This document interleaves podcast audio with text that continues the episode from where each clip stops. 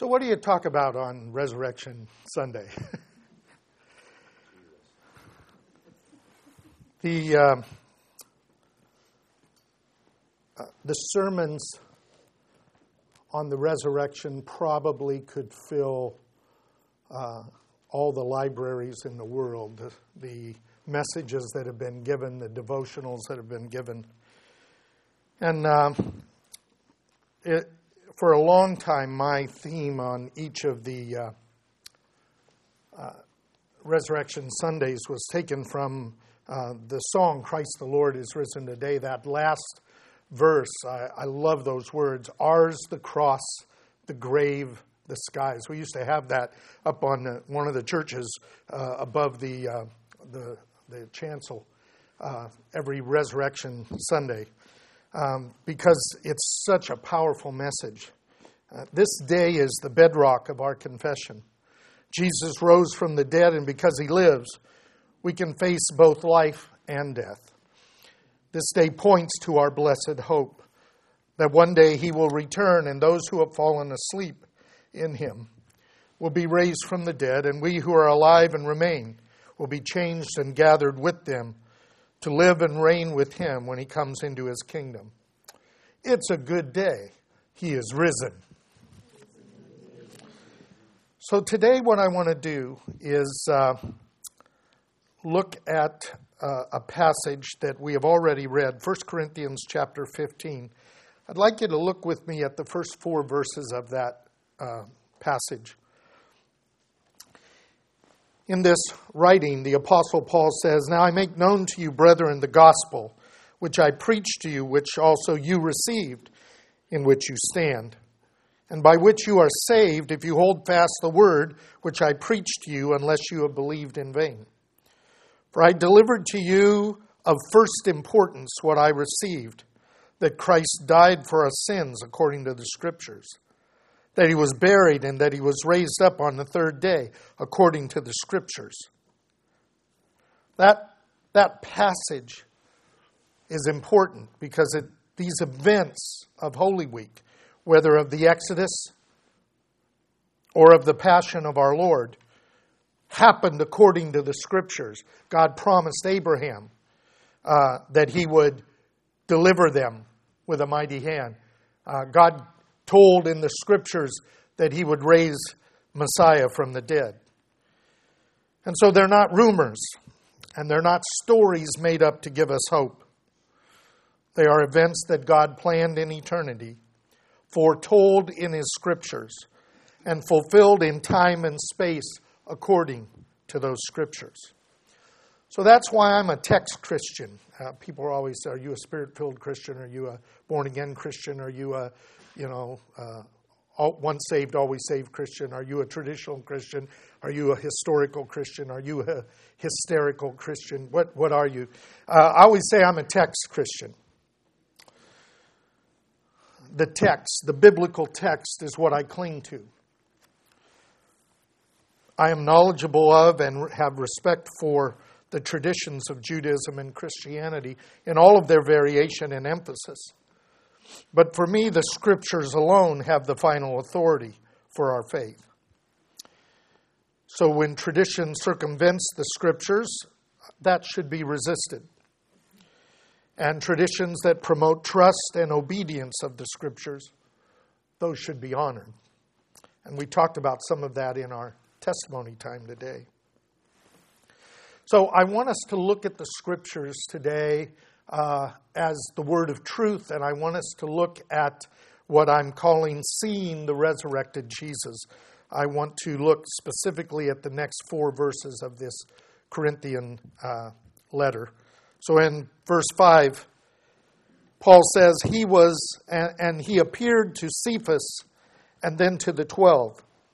And after that, to more than 500 brethren at one time, most of whom remain, but some have fallen asleep.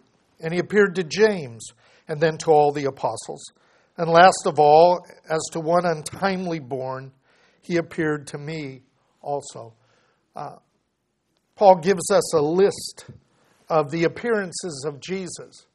And his list includes Cephas or Peter, the 12 disciples, Uh, after that, more than 500 uh, brethren. And he says, uh, Some of them have died, uh, but many are still alive. He appeared to James and to the apostles, and then Paul says, kind of out of the sequence, out of the order, he appeared to me also. These appearances are part of a group of texts in the Newer Testament, and they give testimony to the witness of the early congregations of Yeshua regarding the fact of his resurrection. And I want to look at those texts today. I've never quite done this this way. Uh, and consider those who saw the resurrected Jesus.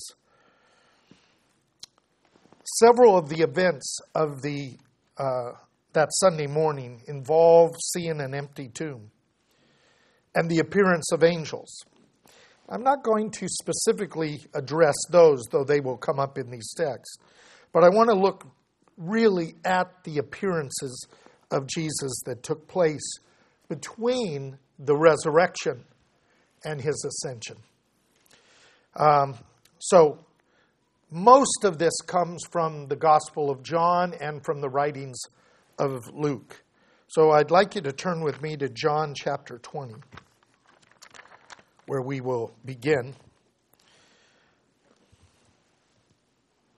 And we'll look first at the first 10 verses. Now, on the first day of the week, Mary Magdalene came early to the tomb. It was still dark, and she saw the stone already taken away from the tomb. So she ran and came to Simon Peter and to the other disciples whom Jesus loved and said to them, They have taken away the Lord out of the tomb, and we do not know where they've laid him.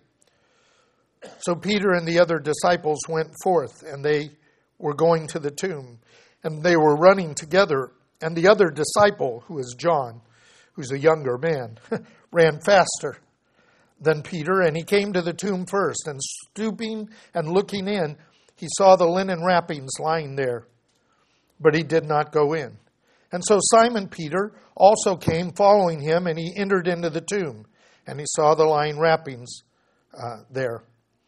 And the face cloth which had been on his head, not lying with the linen wrappings, but rolled up in a place by itself. As you see on our altar table in the back, we have the, the, the item that represents the burial clothes, and next to it is rolled up a separate one to be the, the head cloth.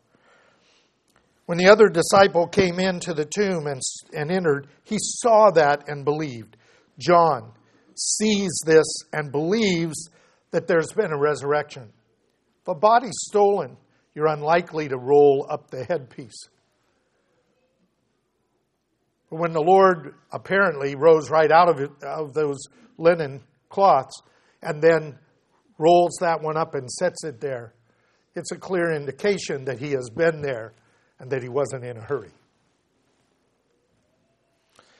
Now, we are told by Matthew and by Luke that several women came to the tomb, but in this passage, we are only told the story of Mary Magdalene. And so I want to try to uh, express this to you so that you can get these, because many of these passages go back and forth between the events and if you don't know the sequence of the events, they just blur. So Mary comes first. She probably arrived earliest at the tomb. It's not quite sunrise yet, and she sees the tomb uh, open, and she uh, she immediately thinks something's wrong and heads back. Now, probably as she heads back, she sees the other women arriving because she will say, "We don't know what's going on," uh, but but John is making it clear that she looks and, and heads back to the house. She tells Peter and she tells John uh, that the body's been removed. If we continue reading, uh, we will see uh, other things, but uh, let me talk about what Luke uh, gives us in this context. The other women also arrive at the tomb, and probably just after Mary Magdalene. They are confronted with an angel who tells them that Jesus is risen. He gives them a message for the disciples that he will meet them in the Galilee, and the women return to the disciples and claim that Jesus is alive. So what we have is we have Peter and John first being told by Mary as she comes in, they've stolen the body. And then what we have is the other women coming back and saying, We saw an angel, and the angel said that he's risen. If you read the biblical passages, the disciples think this is all nonsense. But something's wrong. And so in verses 4 to 6 in our passage here, verse 20, uh, chapter 20, it says that the two ran together. They went forth to the tomb. They got to find out what's going on. That's what's going on in this context. There is two stories. The body's been stolen. We saw angels. Well, we'll check it out for ourselves. And they go running. And, and when they get there, uh, John uh, stops at the tomb and he's trying to look in there. What's going on? It's open. He sees no angels. And then uh, Peter goes in and he sees the grave clothes and he doesn't know what to make of it. John then enters in and sees that headpiece rolled separately and he believes the resurrection. Interesting, they see no angels and they don't see the resurrected Lord. So, they go back to their houses, we're told in in verse 10. So now I want to pick it up at verse 11. Mary probably follows them when they run back to the tomb. And so when, when they leave for their house, Mary remains at the sepulchre. And so, verse 11 Mary was standing outside the tomb weeping. And so, as she wept, she stood, stooped and looked into the tomb these tombs have low, you know, they're not full size to walk in this way. That stone is lower, and you have to you have to bend down to to go into the tomb. She stoops down to look inside. And the scripture says that she saw two angels in white, one sitting at the head and one sitting at the feet where the body of Jesus had been lying. So, just like those two candlesticks there, we have, they, they see there's one sitting here and there's one sitting there. Mary is seeing two angels. Now, Peter and John has just, just been in there, and they didn't see any angels. I don't think the angels stepped out for a moment. Uh, they just didn't appear, but they are going to appear to Mary, and they're going to speak to her. The angels appeared to the women. The women are very important in this context. And so they said to her, Woman, why are you weeping? And she said to them, Because they've taken away my Lord, and I do not know where they have laid him. Now, I suppose she thinks that these are, are, are men in, in white robes, uh, and uh, they're there, you know. Uh, something's wrong she carries on the conversation. Her, her belief is his body's been stolen and it needs to be found. When she said this, she turns around. Remember, she's looking through there. She's not in the tomb, she's looking through it. She turns around and sees another person. She saw Jesus standing there, but she did not know that it was him.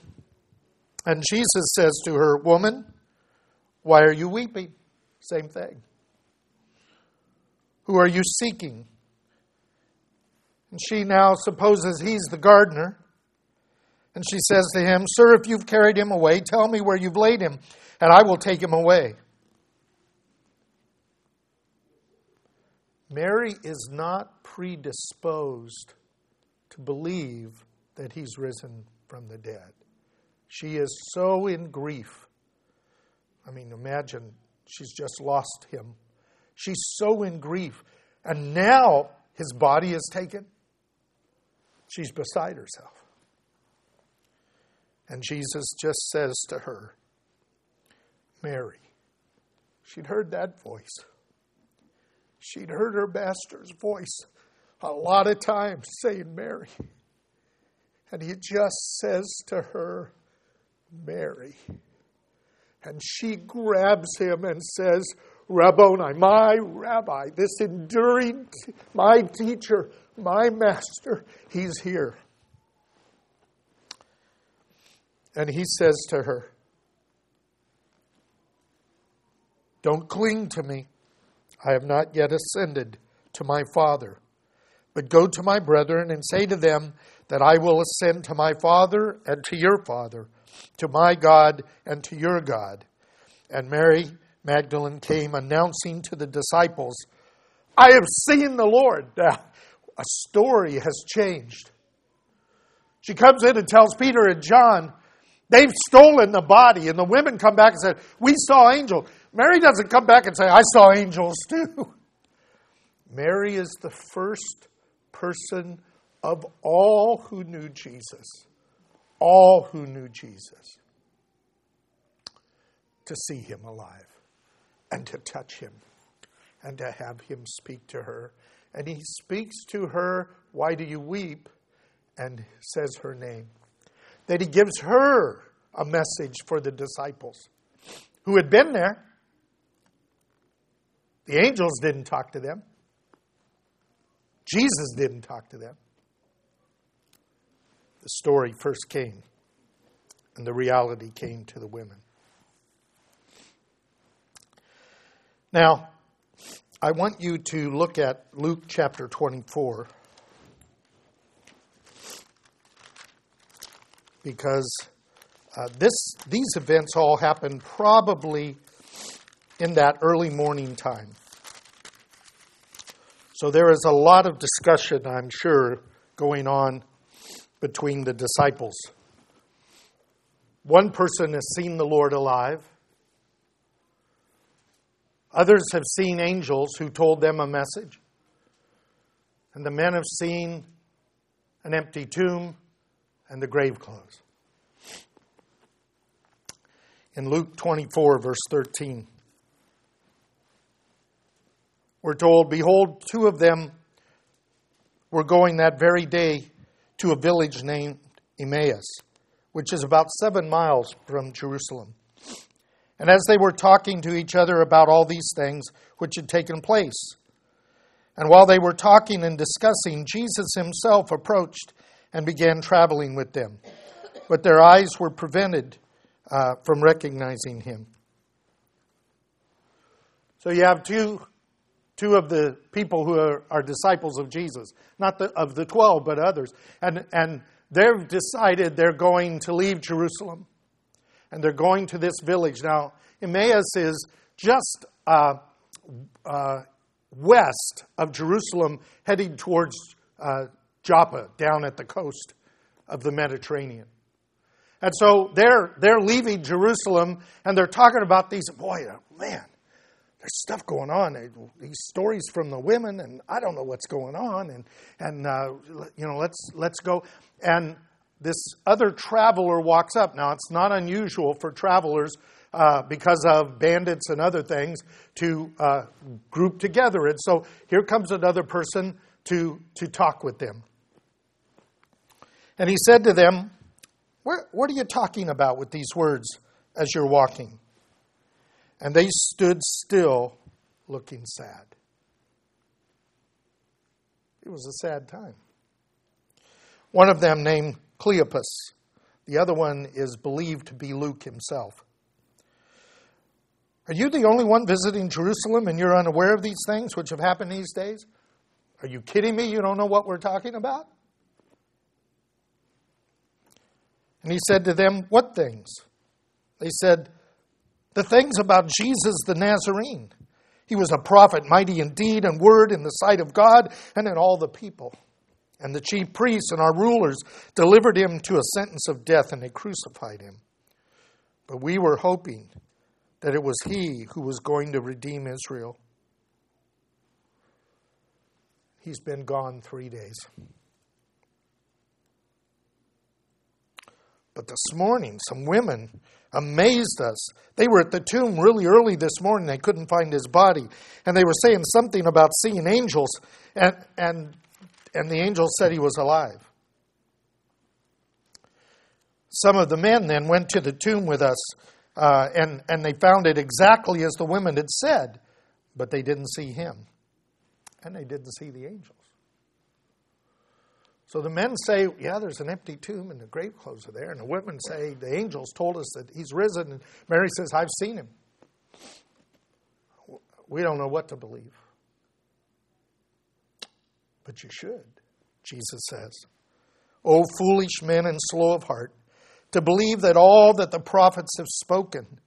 Wasn't it necessary for, for the Messiah to suffer these things and enter into his glory?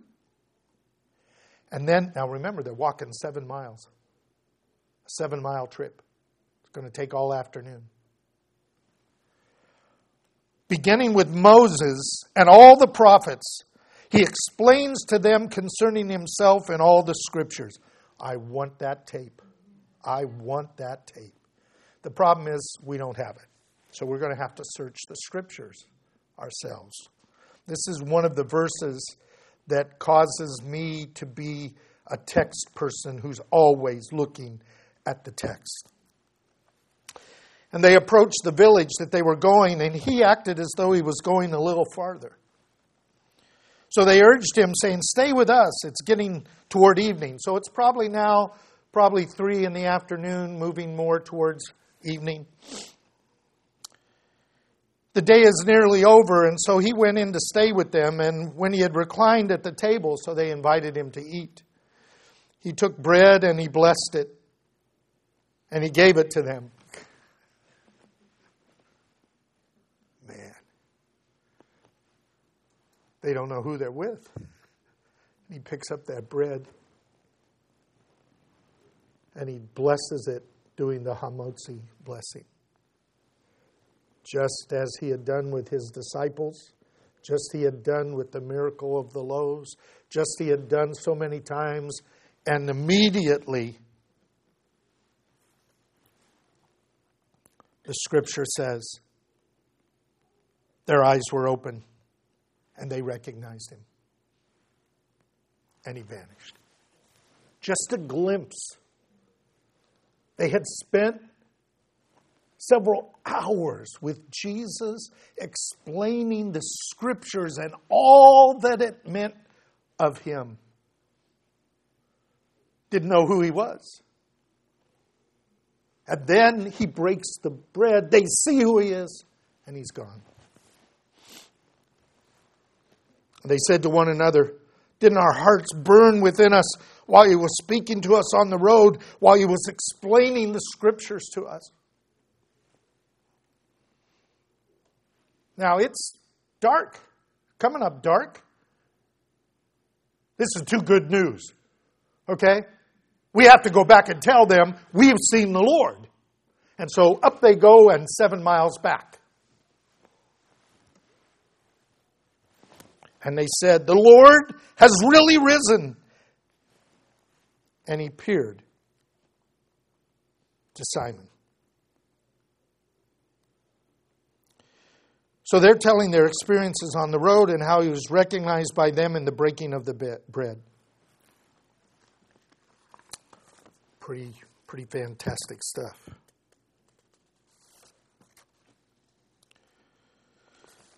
I want you to go back to John chapter 20 with me because Jesus is not done appearing that first day. In John chapter 20, verse 19, now Luke goes on. If we continued in Luke, he would tell us that Jesus would end up appearing uh, while these guys are telling their story. But John gives us a better um, explanation of, of the context there.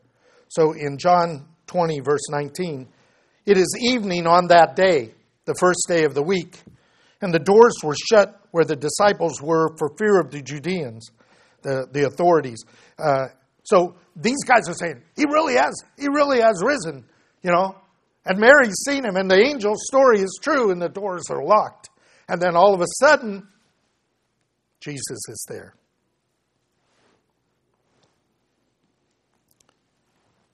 And he says to them, Shalom Aleichem. Peace be unto you. When he said that, he showed them his hands and his side, and the disciples rejoiced when they saw the Lord. Fulfilling that scripture, you will be sad and you will not see me, and then a little while you will see me and you will rejoice. Jesus said to them again, Shalom Aleichem. As the Father sent me, I'm going to send you. And we had said that, he breathed on them and said, Receive the Holy Spirit. If you forgive the sins of any, their sins will have been forgiven. And if you retain the sins of any, they have been retained. So, what he's doing is he's beginning this commissioning that doesn't happen once. We always read just once, it happens several times during this period. Now, John goes on and tells us of one more appearance. He says, Thomas, one of the twelve, called Didymus, he's a twin, that's what Didymus means, Thomas the twin, was not with them. So the other disciples were saying to them, We have seen the Lord. They're saying the same thing Mary said, right? He said to them, You know what? I'm from Missouri. That's not what he's saying, but that's the idea. Okay? Unless I see his hands, the imprint of his nails, put my finger in the place of the nails, and put my hand in his side, I will not believe. I know you guys believe it, okay? And it started with the women, and then it came to the men, and I, okay, but I have to see it myself, or I'm not going to believe. So, a week later, the disciples are again inside, and Thomas was with them. And Jesus came again with the doors being shut, and he says, Shalom Aleichem. And then he walks over to Thomas. Reach here with your finger and see my hands. Reach here with your hand and put it into my side. And do not be unbelieving, but believing. Now, catch this. If you read these, you begin to realize the Lord knows everything that's being said and everything that's going on, and He's watching over them, and He's trying to get them to, to trust. And they're still in the, I got to see it. And so Thomas is there. And Thomas says, My Lord and my God. I'm going to leave that next verse alone for a minute. All of this stuff that we've been talking about took place in Jerusalem within the day of the resurrection or just within eight days after. But Jesus had a message for them, remember? He told them to go to Galilee. So the next appearance series takes place in the Galilee. So turn with me to Matthew 28.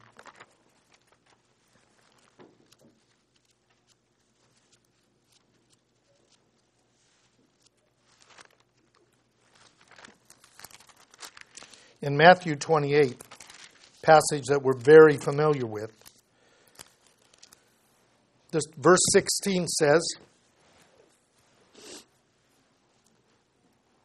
The eleven disciples proceeded to Galilee to the mountain which Jesus had designated. Now, there's a lot of discussion about what mountain this is. A lot of people think it's the mountain of the Beatitudes or the mountain where the feeding of the 5,000 took place. It's likely that that was the mountain. They knew the places where they had always been with their master from time to time. And so there is a mountain, and he said, I will see you in, in, in the Galilee. But they've already seen him quicker uh, than that. But they're going to go up to the Galilee. Passover is over. They go back up to their, to their regular homes, and they are in the Galilee. It says, When they saw him, they worshiped him, but some were doubtful. And Jesus came up to them and said to them, All authority has been given to me in heaven and on earth.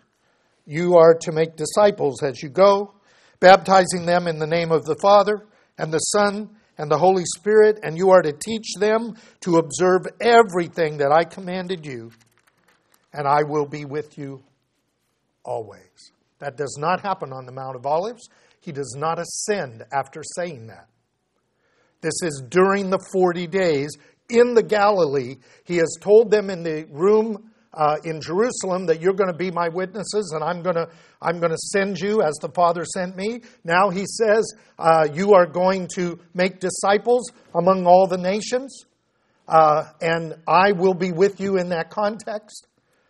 And then there is one more appearance that John tells us that takes place in the Galilee.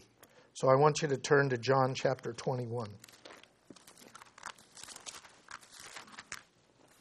John chapter 21, uh, beginning at verse 1.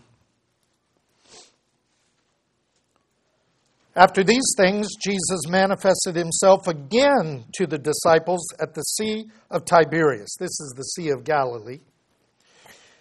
And he manifested himself in this way Simon Peter was there, Thomas, called Didymus, was there, Nathanael, you remember Nathanael, he was sitting under the fig tree, was there, the two sons of Zebedee, James and John, and two other disciples, right? So it's not all of them, but a good group of them. These guys had mostly been disciples of John the Baptist. They were fishermen. They probably owned the fishing business. That's why they could travel around.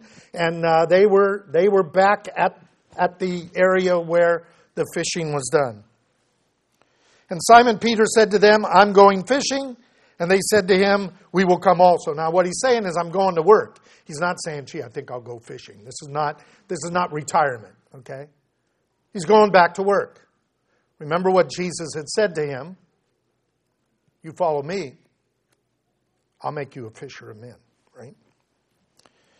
And they said, We're going to come with you. And they got in the boat and they went out in the boat and they caught nothing. Now, this is an all night fishing trip. They tended to fish at night. And when it was day was breaking, Jesus is standing on the beach, but the disciples don't know that it's him. He's not with them the whole time during these 40 days. It's on and off during there that he would just show up in the midst of their normal life. Children, do you not have any fish? And they say, Nope. So he says to them, Cast your net on the right side of the boat, and you will find a catch. So they cast, and they were not able to haul it in because of the great number of fish. So the disciple whom Jesus loved, it's John, he turns to Peter, he says, It's the Lord. It's got to be the Lord. That's, that's got, I mean, he's on the shore. They, so Peter heard it was the Lord. He grabs his outer garment because uh, he's down to just his loin uh, covering, and he throws himself into the sea. He doesn't walk this time, he just swims, right? And the other disciple uh, came in, the other disciples came in the little boat, for they were not far from the land, about a hundred yards away, uh, dragging the full net of fish. Come on, guys, come on, let's get in there. And when they got there, they saw a charcoal fire already laid out, and the fish and fish were placed on it, and bread. And he said to them, Bring some of the fish which you now have caught. And Simon Peter went up and threw the net to land, full of large fish, a hundred and fifty three. 153 fish is a lot of fish. I'm sure that number means something, but I don't have a clue what it is. And there were so many, and yet the net was not torn. You get the idea that the Lord's kind of watching over them? I'll be with you always. John says this is the third time that Jesus was manifest to his disciples after he was raised from the dead. So now, it's getting close to the end of the counting of the Omer. It's time to go back to Jerusalem for Shavuot or Pentecost. And they're going to arrive about 10 days early. And that moves us to the book of Acts, chapter 1. Verse 2. Luke says, uh, I wrote to you about all that Jesus did until the day he was taken up to heaven. And he had given orders to his apostles whom he had chosen. To these he presented himself alive after his sufferings by many convincing proofs, appearing to them over a period of 40 days and speaking of the things concerning the kingdom of God. So he gathered them together and commanded them not to leave Jerusalem, but to wait for the Father, uh, for what the Father had promised, which you have heard from me because John baptized you uh, with water, but you will be baptized with the Holy Spirit not many days from now. We're back to the beginning of all the Gospels, where John is the first one that we see. And they're asking him, Lord, you're talking about the kingdom. Are you going to restore the kingdom to Israel now? He says, It's not for you to know the times or the epochs which the Father has fixed by his own authority. But you will receive power when the Holy Spirit has come upon you, and you'll be my witnesses in Jerusalem, Judea, Samaria, and the uttermost parts, the remotest parts of the world. And then, now, after he says these things, this is out over the Mount of Olives. Right down on the other side is the little village of uh, Bethany, and that's where he goes. And uh, they're about a Sabbath day's journey, he says. Um, and what happens is he ascends, verse 9. When he had said these things, he was lifted up while they were looking on. A cloud received him out of their sight. I stood on the Mount of Olives near that area. It was completely overcast. And I wanted to get a picture of the city, and I kept thinking, why won't the, you know, why won't the sun come out? And all of a sudden, right above me, the the sky opened up and I could see blue sky only above me on the Mount of Olives and the sun shining down onto that city, that golden gate of the, of the beautiful gate of the temple. And I, I couldn't take a picture of the city. I had to take a picture of that, but it didn't come out because it's just blue because I didn't get the edge of the clouds. But I had the experience. So they're watching. And then we have angels again. As they were gazing intently into the sky, two men in white clothing stood beside them. You know, there's angels probably all around all the time, and we don't know about it. They just kind of, I don't, I don't know what they do to appear, but they, they're able to do that. And they said, Hey, you Galileans, why are you looking in the sky? This Jesus who has been taken up from you into heaven will come again just in the same way as you have watched him go into heaven. And Zechariah says he'll come right back down and step his foot on that Mount of Olives.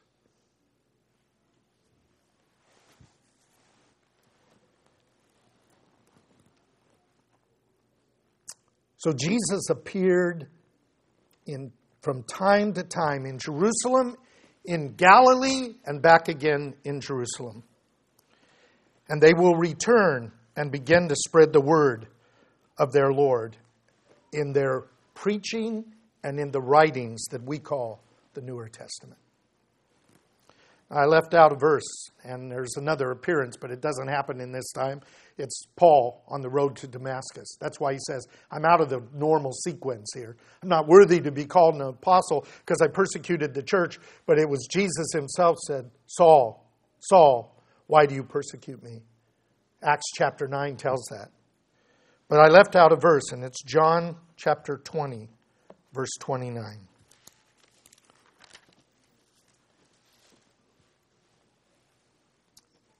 Thomas said, I'm not believing unless I see it myself. Jesus said to him, Because you have seen me, you are believing? Blessed are those who did not see and yet believe. In his great high priest prayer in the Garden of Gethsemane, Jesus said, Protect them, Lord, watch over them Sanctify them by, their, by thy truth. Thy word is truth, according to the scriptures.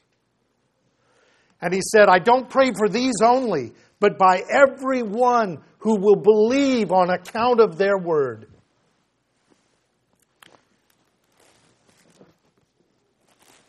This is the gospel of the Lord Jesus Christ, given to us by those who saw him, given to us handed down over and over again from generation to generation. And you and I have believed. And you get that sense when you really get the Word of God and it begins to, to dawn on you. Like they put the verse in there for the first time, right? And your heart burns within you because he is in you both to will and to do of his good pleasure. He is alive. He is risen. They saw him and believed. We have heard their words, and faith has come to our hearts. So we also confess. that we believe. Blessed are those who have not seen and yet believe. Let's pray.